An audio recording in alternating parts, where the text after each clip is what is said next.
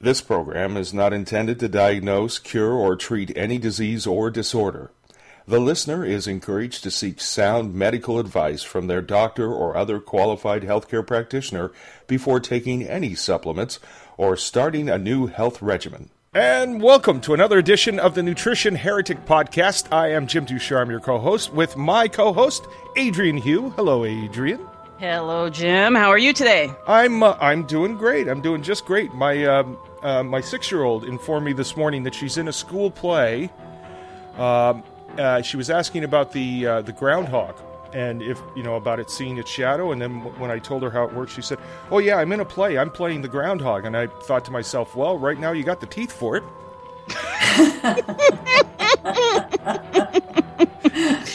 okay. I just, you know, when I was, I think it's a move up too because she's playing the groundhog, groundhog number one, and when I was in school, I never got past tree or shrub. Oh, well, there you see, each generation just just uh, incarnates this. That's right. up the food chain.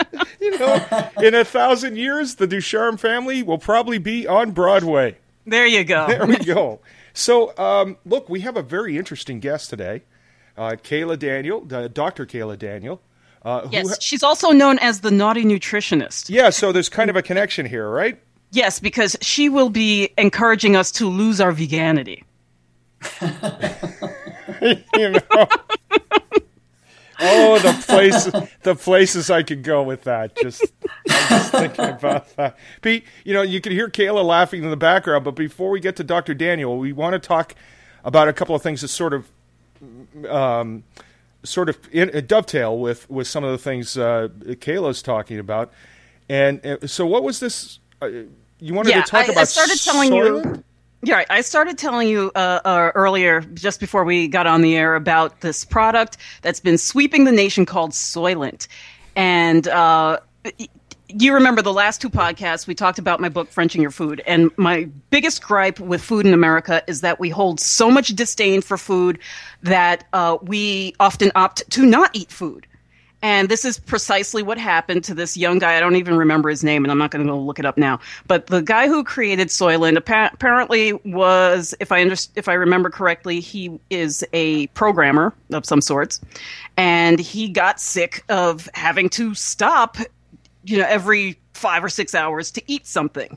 So he develops this recipe that enables him to keep working and keep sitting behind his computer without having to get up and fry an egg or just eat something sensible or you know pour water on a cup of soup was apparently too much. So he cre- he he made this uh, this concoction based on his and I'm doing air quotes here research into all of the nutrients that a human being needs to survive. He never came up with Twinkies. No, you know they went out of business, didn't they? I well, I don't know. I, mean, I, I used to live near Philly. That's the only reason I know it? that. I, yeah. I, um, yeah. Okay. So anyway, so yeah, so he develops this thing called called uh, Soylent, and it's theoretically it contains all of the nutrients that a human being needs to survive, and uh, you will be glad to know that. Well, some people would be glad to know that it contains soy. Uh, and Soylent Green is people. and as Kaayla pointed out earlier, uh, it would be more nutritious if it actually contained people. yeah, but you know, you know, it's interesting. Oh, and, and yeah, some people will be happy to know that they're working on a gluten-free version. Um, so anyway, uh, you know, Soylent, you know, that that's the kind of stuff that drives me nuts. And my personal experience with soy is that I I suffered from hypothyroidism, and this is uh, Thyroid Month, National Thyroid Month in the U.S. And uh, so I thought it was it would be good to to talk with Kaayla because she is the author of the Whole Soy Story, the dark side of America's favorite health food, and uh, she n- knows about all of the damages that soy can do to the body. In my case, uh, my first looking back, my my first uh, inkling that something was going on with with my thyroid was uh, when I was in Spain. I was actually on a train, an overnight train from France to Spain. It was actually right around this time of year. It was January, and for some bloody reason, they had air conditioning on. And uh, when I woke up in the morning, my throat had just it was. I had basically what I now realize was probably some form of goiter and um, it was just i mean my my neck it looked like a just like a big tree stump like my head just like went right into my shoulders it was horrible so um, I, at that point, I went to a doctor. He just gave me some antibiotics. Eventually, it calmed down and it went away. Uh, probably more on its own than anything else because you know they just back then and still some doctors today will just throw antibiotics at you no matter what. I was all of 19 years old. I didn't know any better. Um, but uh, over the years following that, I started to get uh, more and more lethargic. Um, I always had issues with uh, eczema as a child, but usually it was contained to the winter months. I started to develop eczema year round. Uh, and it was so bad that my skin was cracked and bleeding. My my face literally had big peeling, you know, scabs coming off of it, and I started gaining weight, even though my diet was the politically correct diet, which of course contained lots of soy. Uh, and less meat. And we, I know we talked about that the last couple of weeks as well. That uh, most people, when they think they're going to get healthy, the first thing they they think of cutting out is meat and you know because of course you know doritos are plant based so those can't be bad for you. Uh, so you know i went through a bunch of stuff and it took me years of therapy to heal my thyroid to heal uh, so many things that failed in my body because my thyroid wasn't working properly. And uh, that's why i thought it would be fantastic and i'm so glad that she agreed to be with us today. Uh, dr kaayla daniel the naughty nutritionist would you please like to grace us with your presence? Sure, it's just such a pleasure to talk to a nutritional heretic. but I have to start off by saying a very curious thing about the Soylent product that's come on the marketplace that there's no soy in it that the soy in the name is meant to be kind of cheeky or ironic or amusing. Well, I, I, actually just yeah. went on their website and they say that well this is soylent 1.5 so i'm not maybe you saw a different version of soy but it does contain some soy. It's not soy based per se yeah, um, I think it had a little soy lecithin, but you know, it's possible that I'm not completely up to date and there's more soy in it now. That's but, that's that's possible, but also you know they don't necessarily make it that easy to find the ingredients of.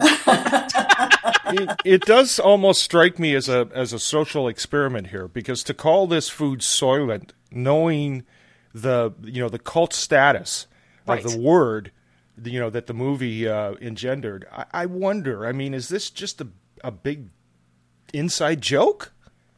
Well, partly, and you know, all the marketing people they talk to all advise against using that word for all sorts of reasons, including the fact that most people don't willingly uh, desire to eat soy but uh, they went forward with it.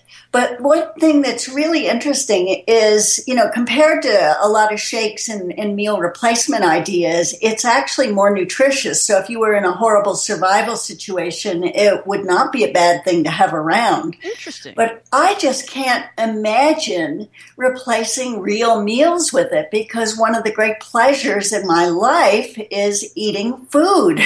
Absolutely. And you know, we use the word appetite to refer to, to food and also to sex, and it's it's a good thing. And I don't have any appetite for soy shakes or soylent uh, packages of food, even if they've got an S for Superman on it.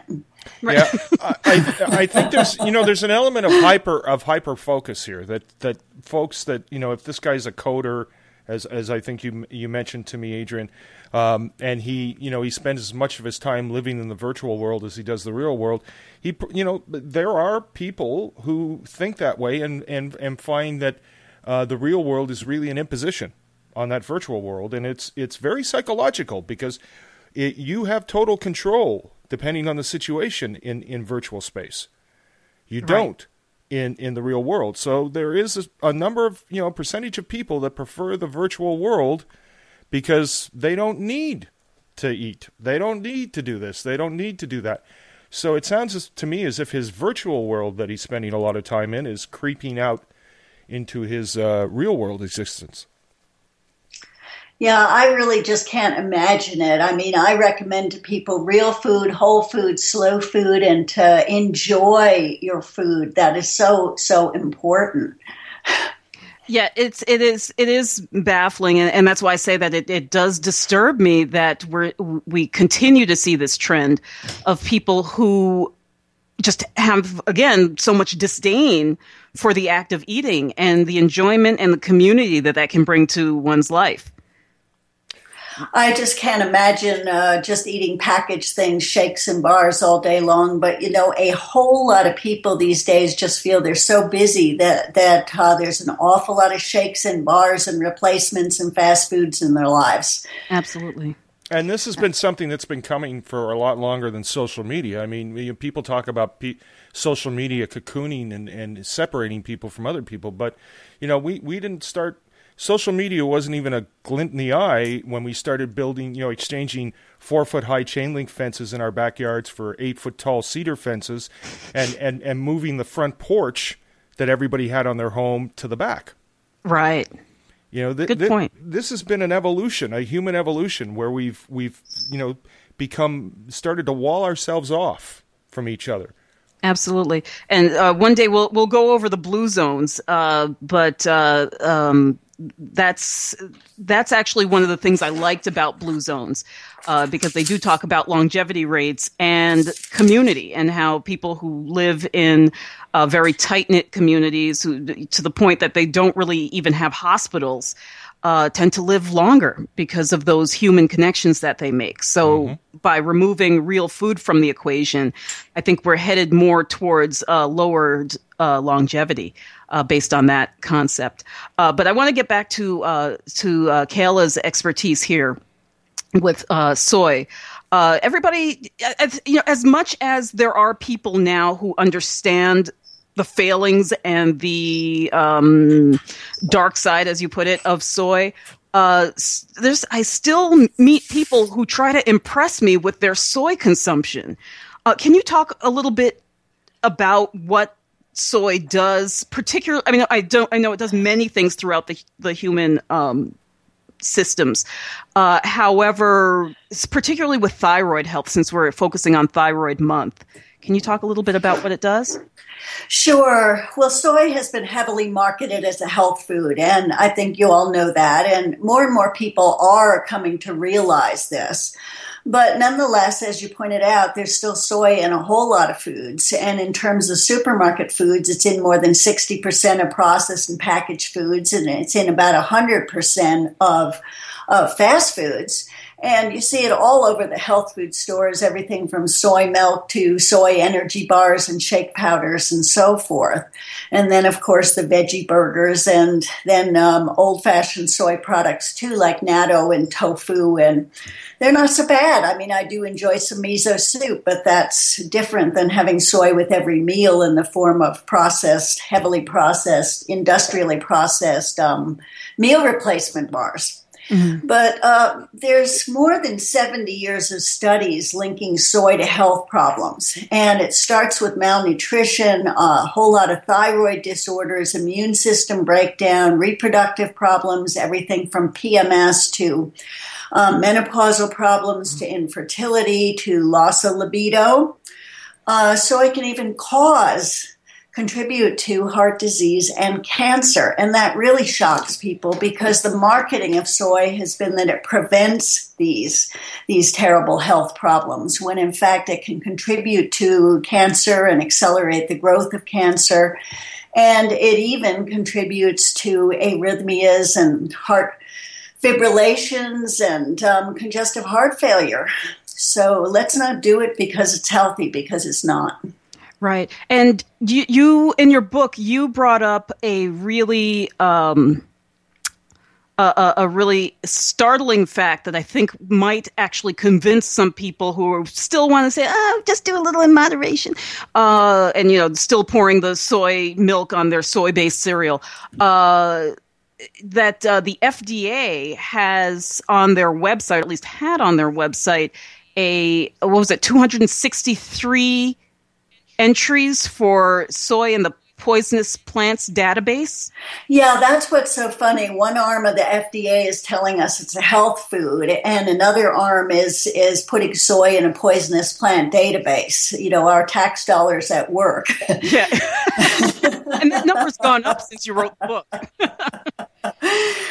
Uh, but uh, soy damaging the thyroid is one of the biggest reasons. It's it actually works pretty well in animal food in the sense that they want to fatten those animals up and slow them down and turn them into food as quickly as possible if you're a factory farmer.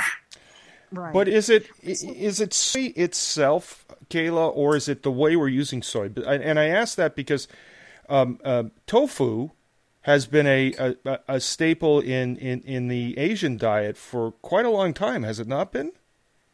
Uh, it has, and I will make a confession that may be shocking to people that I like a little tofu once in a while. Um, and, uh, you know, I'm not talking about one slab, you know, one pound slabs of it at a time, and I'm not talking about having it every day. I'm talking about having it here and there. And the way it was traditionally used in all parts of Asia was uh, in moderation, truly in moderation, as a condiment in the diet and not as a staple food. So in Japan, you'd have a little tofu in some miso soup, and there'd be some fish broth in there too. And that's very, very different from how it's eaten in, in the United States by health conscious people and by vegans who are using it as, as meat and dairy replacements nobody traditionally in Asia was guzzling soy milk all day. Mm. And I would never say soy milk is the worst product out there, but hey, I think it's the most dangerous because people who drink it are drinking it maybe for breakfast and maybe with their lunch and with their dinner. The, the consumption can get quite high very quickly. And uh, uh Skill, you had a, a, really great line in your book of what uh, I believe it was when they introduced uh, the soy. I, am assuming tofu from uh, for monks. Uh, you said it was meat without a bone. Yes. So... Explain that. well, I think um, you know a lot of vegans and vegetarians like that image, and uh, to me, it's like having no backbone, having no no substance, no structure. but it also, but it also uh, uh, reduced libido. so. It does. You know, there's a little bit of naughtiness. You know, the meat without a bone, because in in the Zen monasteries, the monks learned that uh, when the tofu consumption went up the naughty behavior went down. Uh-huh. so Which that's totally flies in the face of this new uh, this new vegan PETA commercial. Did you hear about this? Uh, I just heard about that, and it's so astonishing because the first thing you hear when people start consuming a lot of soy is they think they've gotten enlightened because they lose their sex drive. Right. Not where I come from. oh, so many marriage jokes, so little time. Okay. yeah, well, they say that Japanese uh, wives, if they have an unfaithful husband, will feed them extra servings of tofu. I, I guess that's supposed to, uh, you know, decrease the ability or the willingness or both. Whoops. Whoops. Okay, so what about uh, soy allergies and intolerances? Because right now, the big, for lack of a better uh, term, buzz phrase is gluten intolerance. Where does soy lie on the allergies allergen scale right now? Yeah, that's a biggie. Soy allergies. Uh, soy is now in the maybe as high as the top for allergens. Just a couple years ago, it was in the top eight, and before that, in the top 11. So it's more and more soy allergies. As more and more people eat it. Yeah, as more and more people eat it, and as it's in as it's found in more and more foods. I mean, they have it in things like uh, canned tuna. Mm-hmm. And years ago, if people found soy in their canned tuna, they'd be really offended and feeling ripped off. And now people are thinking, okay, well, as long as I can't taste it, I'm sure it's healthy for me. Right. And but that's funny you say that because back in the day when I used to eat McDonald's, uh, I remember people complaining. This is like talking late 80s. People were like, Did you know that McDonald's hamburgers are 80% soy. And now they're somehow they became 100% beef. I don't I'm not sure that it's a different recipe, but I just think that's kind of funny that uh, back then, you know, people were like you said offended that that soy would have been replaced. Now they would uh, actually prefer yeah, and another reason there's so many soy allergies is the uh, GMO soybean came on the market in 1997, 1998, and the, the allergies have increased greatly since the GMOs have come in. Wow. Wow. So how do the, how do uh, soy allergies and intolerances typically present themselves? If people are wondering, what is this peculiar thing going on with them? Something that might might be able to say, oh, maybe I should read labels or eat food without labels? Well, the soy allergies are usually pretty easy to spot because people react to it very quickly. It's like a peanut allergy or another kind of allergy. Okay. Uh, so it could be anything from hives to, say, at worst, anaphylactic shock. And just to let your listeners know that many people who are allergic to peanuts should be very, very careful. Soy because some people have reacted all of a sudden severely to soy and there have been some deaths and they didn't initially know they were allergic to soy but they had severe peanut allergies or they had asthma or there were a lot of as allergies in their family history. Mm-hmm. and um, those people are at extreme risk for soy. And there have been warnings in other countries but in the united states uh, people act as if it's perfectly fine to substitute soy butter for peanut butter for example Right. So just a warning there. Is is there a, a contamination with peanuts when it comes to the GMO soy? Well, there's a relationship to that for sure, including some, but all along, peanuts and soy are kissing cousins. You know, they're in the same family. Right. So, so take care. But the other kind of allergies, the more delayed allergies, uh, more and more people are responding to that too. And those are a little trickier to realize. And there's tests for it. Uh, in my practice, I often have people do food intolerance and sensitivity testing. And some people are able to determine what they don't do well with through food diaries. And the thing that's tricky is it's not immediate cause and effect, but exactly. after it could be a couple days or a few hours, there's a time lag. So maybe it's in a couple hours you're feeling sleepier or just not feeling so good, or maybe it's a day or so later so the intolerances and the sensitivity, they're harder to determine. Okay. Okay. So it's not, not it's not necessarily like the diarrhea of a gluten intolerant person. No, in a way, if somebody has that kind of reaction, it's it's a blessing. I know that seems hard to believe, but they they know they get the picture. Exactly, it's a very clear message. So the truth comes you out. Know, you know how to control it. Well, the truth comes out, um, and the thing is, with the the more delayed reactions uh, with soy, people will think soy is healthy, and if they have digestive upset from it and they have a tummy ache, they know they say soy's not for me. I'm not going to eat it. Those are the lucky people. The ones who have the more delayed reactions are the ones who start out, and then over a period of a couple months, their thyroid starts to tank and go downhill most often into hypothyroidism with the symptoms of fatigue, lethargy, malaise, uh, loss, of libido, thinning hair, etc. And then maybe they go to their doctors and they say, Oh, you're middle aged. What do you expect? And of course, a lot of mm. middle aged people do develop thyroid problems. And many people do not make that connection between soy and the thyroid.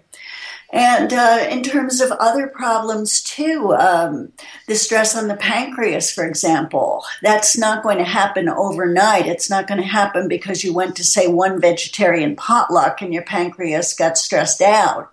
But if that's going on day after day, month after month, uh, problems are quite likely to develop. Kaayla, there's okay. there's a lot of soy in desserts, right? Ice cream, frozen pies. Well, not the ice cream I eat. Um, there, there can be soy in most of the processed and packaged foods. So anything that's got an ingredient list, there might be soy in there. Okay. So watch out. If it's got a label, don't eat it. And and in terms of the thyroid, I, I, don't believe you said this before. It's basically is it just the goitrogenic factors that are blocking iodine uptake to the thyroid, or is there something else that's going on there? Uh, there's a bunch of things. Um, iodine is part of the problem for sure, and we have an epidemic of iodine deficiency. It's gotten to the point with my clients where I'm doing a lot of iodine testing because it's so widespread.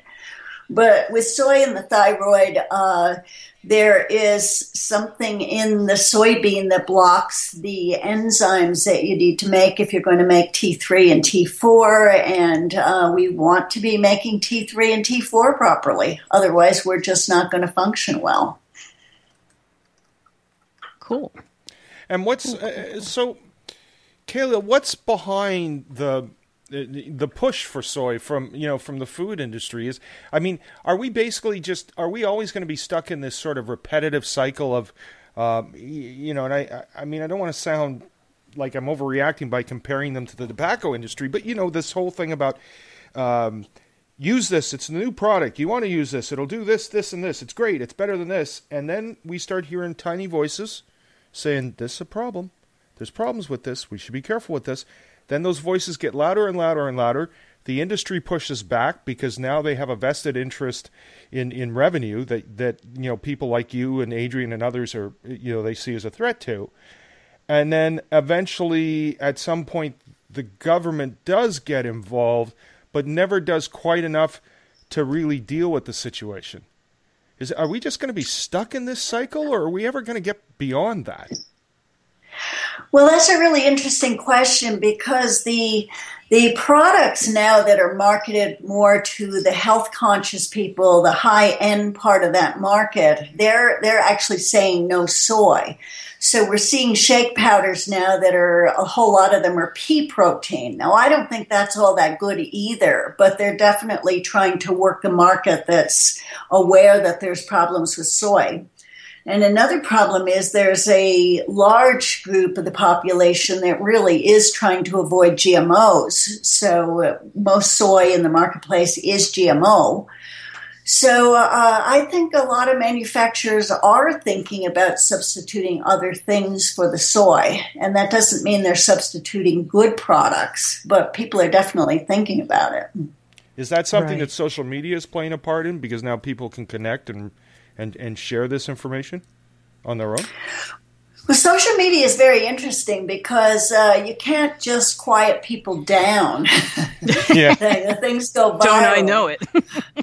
uh, you know, a lot of it's inaccurate. I mean, all sorts of craziness ensues. And frankly, I get a little tired of some of the weird questions like I'm supposed to answer day after day after day. You know, that they read such and such on somebody, somebody's site.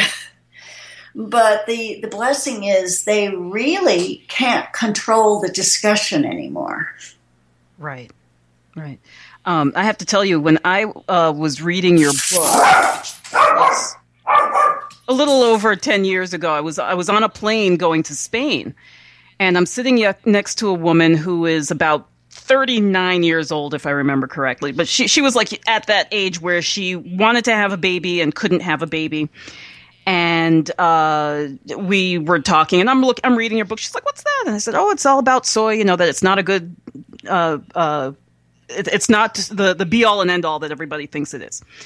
And so we continue the conversation, and she's tell she starts telling me how she really wants to have a baby and she can't, and she's been trying for years, and time's running out, and we're going, you know, we're talking, and I said, you know, well, did you have a background in eating a lot of soy? Because you know that's one of the that's one of the potential side effects of eating too much soy, and she uh, she goes, no, I don't eat anything, you know, I eat, you know, when I want protein, I eat ham, I eat this, I eat that, so you know fine, whatever. So, but it's funny because as I'm as she's telling me what her doctor is saying about her, you know, luteinizing hormone levels and things, I'm reading the same exact text that corresponds in your book. And uh, so it's you know the middle of the night, everybody falls asleep. I wake up and she's staring at me. she goes, Oh my God, I just remembered when I was a child. She grew up in Argentina. She said, When I was a child, there was a product called Ades, a D E S, and they used to give it to kids who were poor.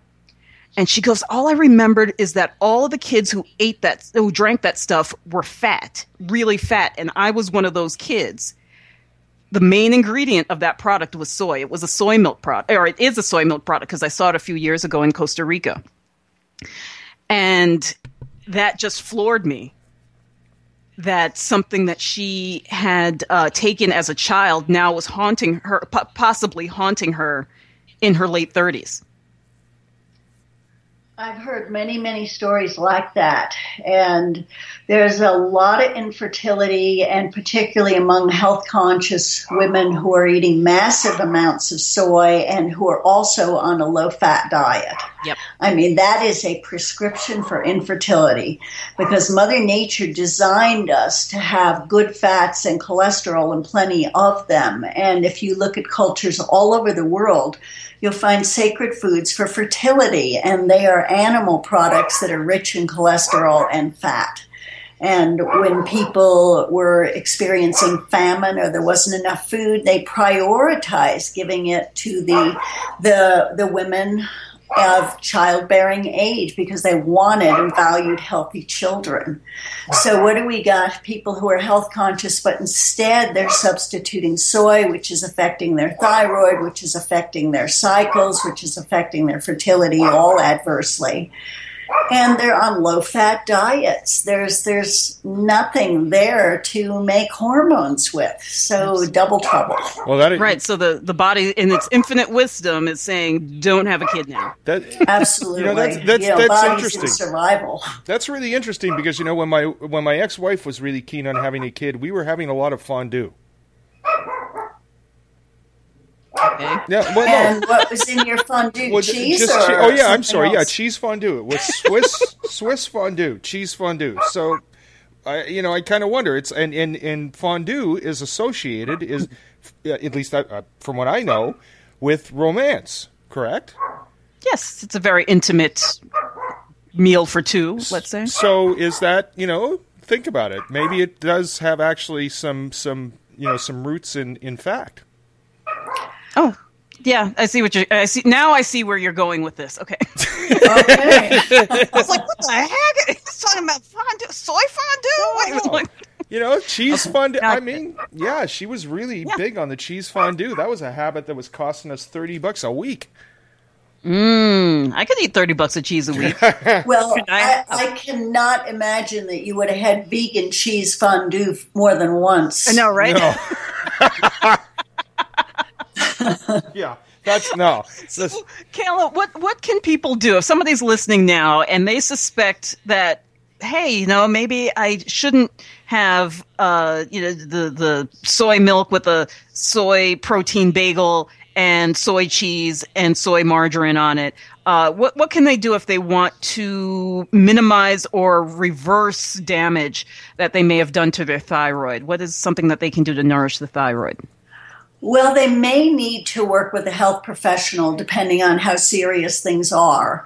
And especially if, say, they were on soy formula as a baby or raised on a lot of soy milk and soy products, because that's when the body and brain were developing, and it can be very hard to reverse the damage during those critical time periods. Right. But if, say, somebody as a grown up decided to get healthy, decided to start drinking a lot of soy milk and eat soy energy bars and so forth. Uh, there's more hope. Um, you know, the longer they've been eating like that, the more difficult it's going to be to turn it around. And some of the people who decided to eat soy because they were health conscious were trying to reverse some problems. So there may have been problems in place before soy came in to exacerbate the problems. Exactly. So there may be some serious work to be done but it would obviously start with uh, removing the soy from the diet. And the only easy way to remove the soy from the diet really is to stop using foods that are processed and packaged. So I say it only partly jokingly that we, sh- if it's And you know, people complain they don't have time to prepare meals from scratch, but I say take the time that you spend reading labels and just get real food and prepare it. Absolutely. Or or the time that you spend in the case of many people I know, the time they spend taking their kid to the doctor, waiting for prescriptions to be filled. It, you know, doing all of these these these uh, back end fixes when they could have just made it spent 10 minutes longer in the kitchen. Now they got to spend four hours sitting in the doctor's office. To me it's a no-brainer. Yeah and and for me too and i do enjoy being in the kitchen. I enjoy cooking. I enjoy eating. And for many people it's getting back into the kitchen. Some people do not know how to even boil water today Oh yeah. Well, I, I recently had someone uh, the other day complain to me that she was trying to. Uh, she all she wanted to do was nurture herself, and but then she said how much she hated cooking and she couldn't stay in the kitchen. And I said point blank, "How are you going to nurture yourself without preparing the food that you eat?"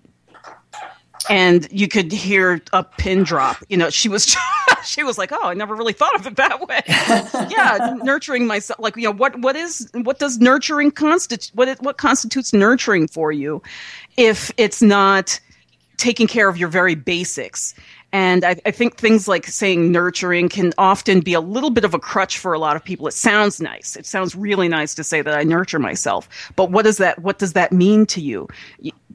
Find a way. If you're not doing it through food, I want to know what you're doing that does mean nurturing to you.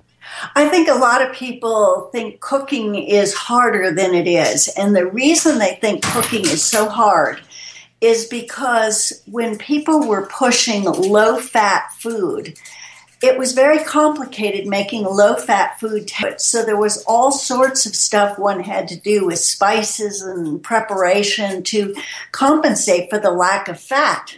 Yes. But you know, cooking and salt good ingredients using salt and plenty of butter. I mean, you tell me a vegetable name and add butter and cook and it's delicious. It's that simple. It really is. And and that's one thing that really stuns people when they go to places like Italy or China or France.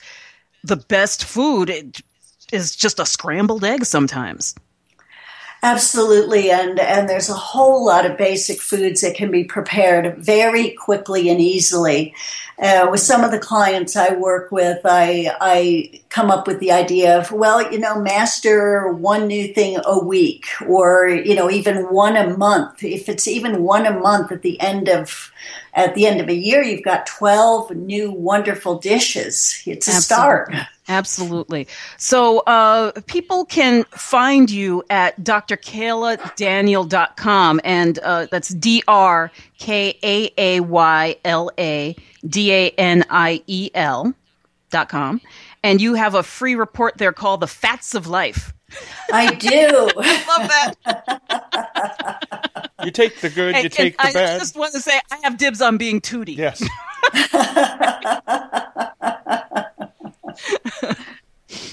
and Jim can be Mrs. Oh, Garrett. I so want to be Mrs. Garrett. That's please. Uh, and and you also wrote another book that I, I neglected to mention, which is uh, Nourishing Broth. Uh, and you have a, a fabulous, uh, I guess, a primer on on the values of bone broth called uh, Be Super, and um, yeah, that can be found at nourishingbroth.com. Yes, I'm the co-author of that book with Sally Fallon Morell, and it's a bestseller. You know, broth has become very trendy, but there's nothing more nurturing or nourishing for us. Uh, learn how to make that good, simple bone broth. It's it's a powerful food. It really is, and it's a quick meal. I mean, you, what do you do? You throw bones in a pot with water, and then you come back twelve hours later or something. how, how, much easier can you get? Uh, uh my mom used to as a kid, she used to always uh, uh, use those powders and things because she, for whatever reason, had it in her head that there wasn't enough flavor coming out of the chicken itself, the you know the bones of the chicken. So one year, I uh, after Thanksgiving, I took all the bones from her turkey and I threw it in a pot with water. This is before the I even met Sally or, or you. I, I didn't know anything. All I knew was that I was cheap. and I needed and I needed to eat well. And so I I boiled this up for her, and I she was left with I don't know a gallon of broth, which we froze in those like Chinese soup containers.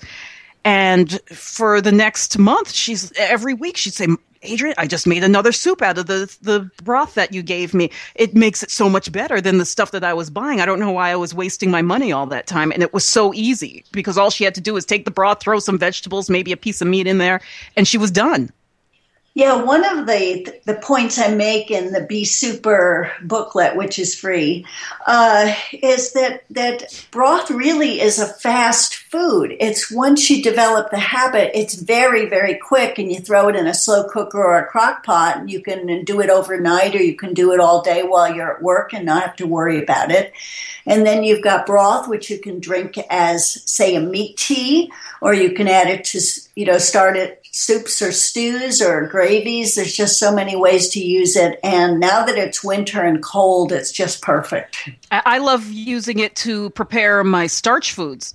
So if I'm having something like quinoa or wild rice or white rice, for that matter, uh, uh, having that backbone of a good bone broth is fabulous.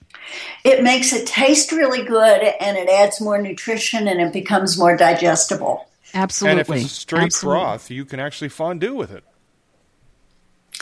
Probably. No, no, Okay. I'm- yes, you yeah. can. Yes, you can. The Chinese, the Chinese fondue. Yeah, it's a That's they true. boil a broth and then you cook the and then you stick your meats in there. yeah, it's and, and it's probably a lot safer than oil. Yeah, when I was in Vietnam, I would see people uh, cooking out on the streets. You know, they had the broth going, and uh, when you wanted wanted your meal, they would add what was um, requested and finish it up for you. Yep. Fa- fantastic. So, um, you did want to mention you. You told me just before we got on the air that you are now involved with a new foundation. Can you tell us a little bit about that? Yes, I'm co-president of the Paleo Primal Price Foundation. Woo! yeah, yeah, and we're bringing the real food communities together. So let's stop the arguing and the bickering about all the details and come together with what we share, which is a passion for real foods, whole foods, and slow foods. Nice. Nice. Yeah. And that's, uh, Jim has heard me uh, many times say that even though I do believe that paleo primal diets are, are, a huge improvement over the vegan diets, mainly be, and vegetarian side of things, mainly because they focus on real food. Uh, I do get worried sometimes that it, a lot of people fall back into that segregationist kind of mentality, where now they've just got to one, everybody's got to one up each other within the community, and uh, you know, well, you don't eat this, well, I don't eat this, you know. So, so uh, I, I think this is this is really nice to hear that this is going uh, uh, in a more positive direction, and it's really focusing on what's true, which is that we need to just get back to basics. We need to get back to uh, real things. How do we find out more about this foundation? Uh, we have a website, uh, paleoprimalprice.com, dot org. And uh, we just got started up in the fall, uh, so we'll be getting more out on that topic. And we're planning an event, another conference for, for next fall on the West Coast. Fantastic. Yeah, we'll put that we get this on the website. Okay, All right. we could do that. Awesome. We, we could definitely do that. So, look, uh, speaking of the website, nutritionheretic.com is the website. Uh, just click on podcast. Uh, by the way, Adrienne, have you hired anyone as your new virtual assistant yet? No, but I sifted through several uh, several applicants this morning just before we got on here, and uh, there were some duds, but there were some cool ones too. So uh, you know, you can still keep keep going to the careers page and uh, fill out the application if you think that you have the stuff uh, that is uh, required to work with a heretic like me. And uh, if you want to, if you want to catch us on Facebook, just search for Nutrition Heretic or go to facebook.com/slash Nutrition Heretic. Uh, if you have a uh, suggestion for a show topic, a question, we love to answer questions on the show.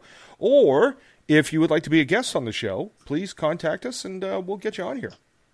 And don't forget to rate us on iTunes. Rate us, rate the podcast on iTunes. Kaayla, did you have any finishing remarks that you'd like to uh, leave our listeners with today? Uh, I would recommend that people trust in Mother Nature's wisdom and be skeptical of Father Technology's contrivances and bright new ideas. Trust, trust in the ancestral wisdom. You I'm are so that. naughty. I'm tweeting that right now. That's awesome. awesome. Thank you so much for for being our guest this week. I really Thank appreciate you. it and fabulous work. And I, I want to get you back on the show because you've been up to some really naughty things, girl. Me? girl. well, that's my motto: too hot to handle. That's right. Thank you, Kaayla. Thank you.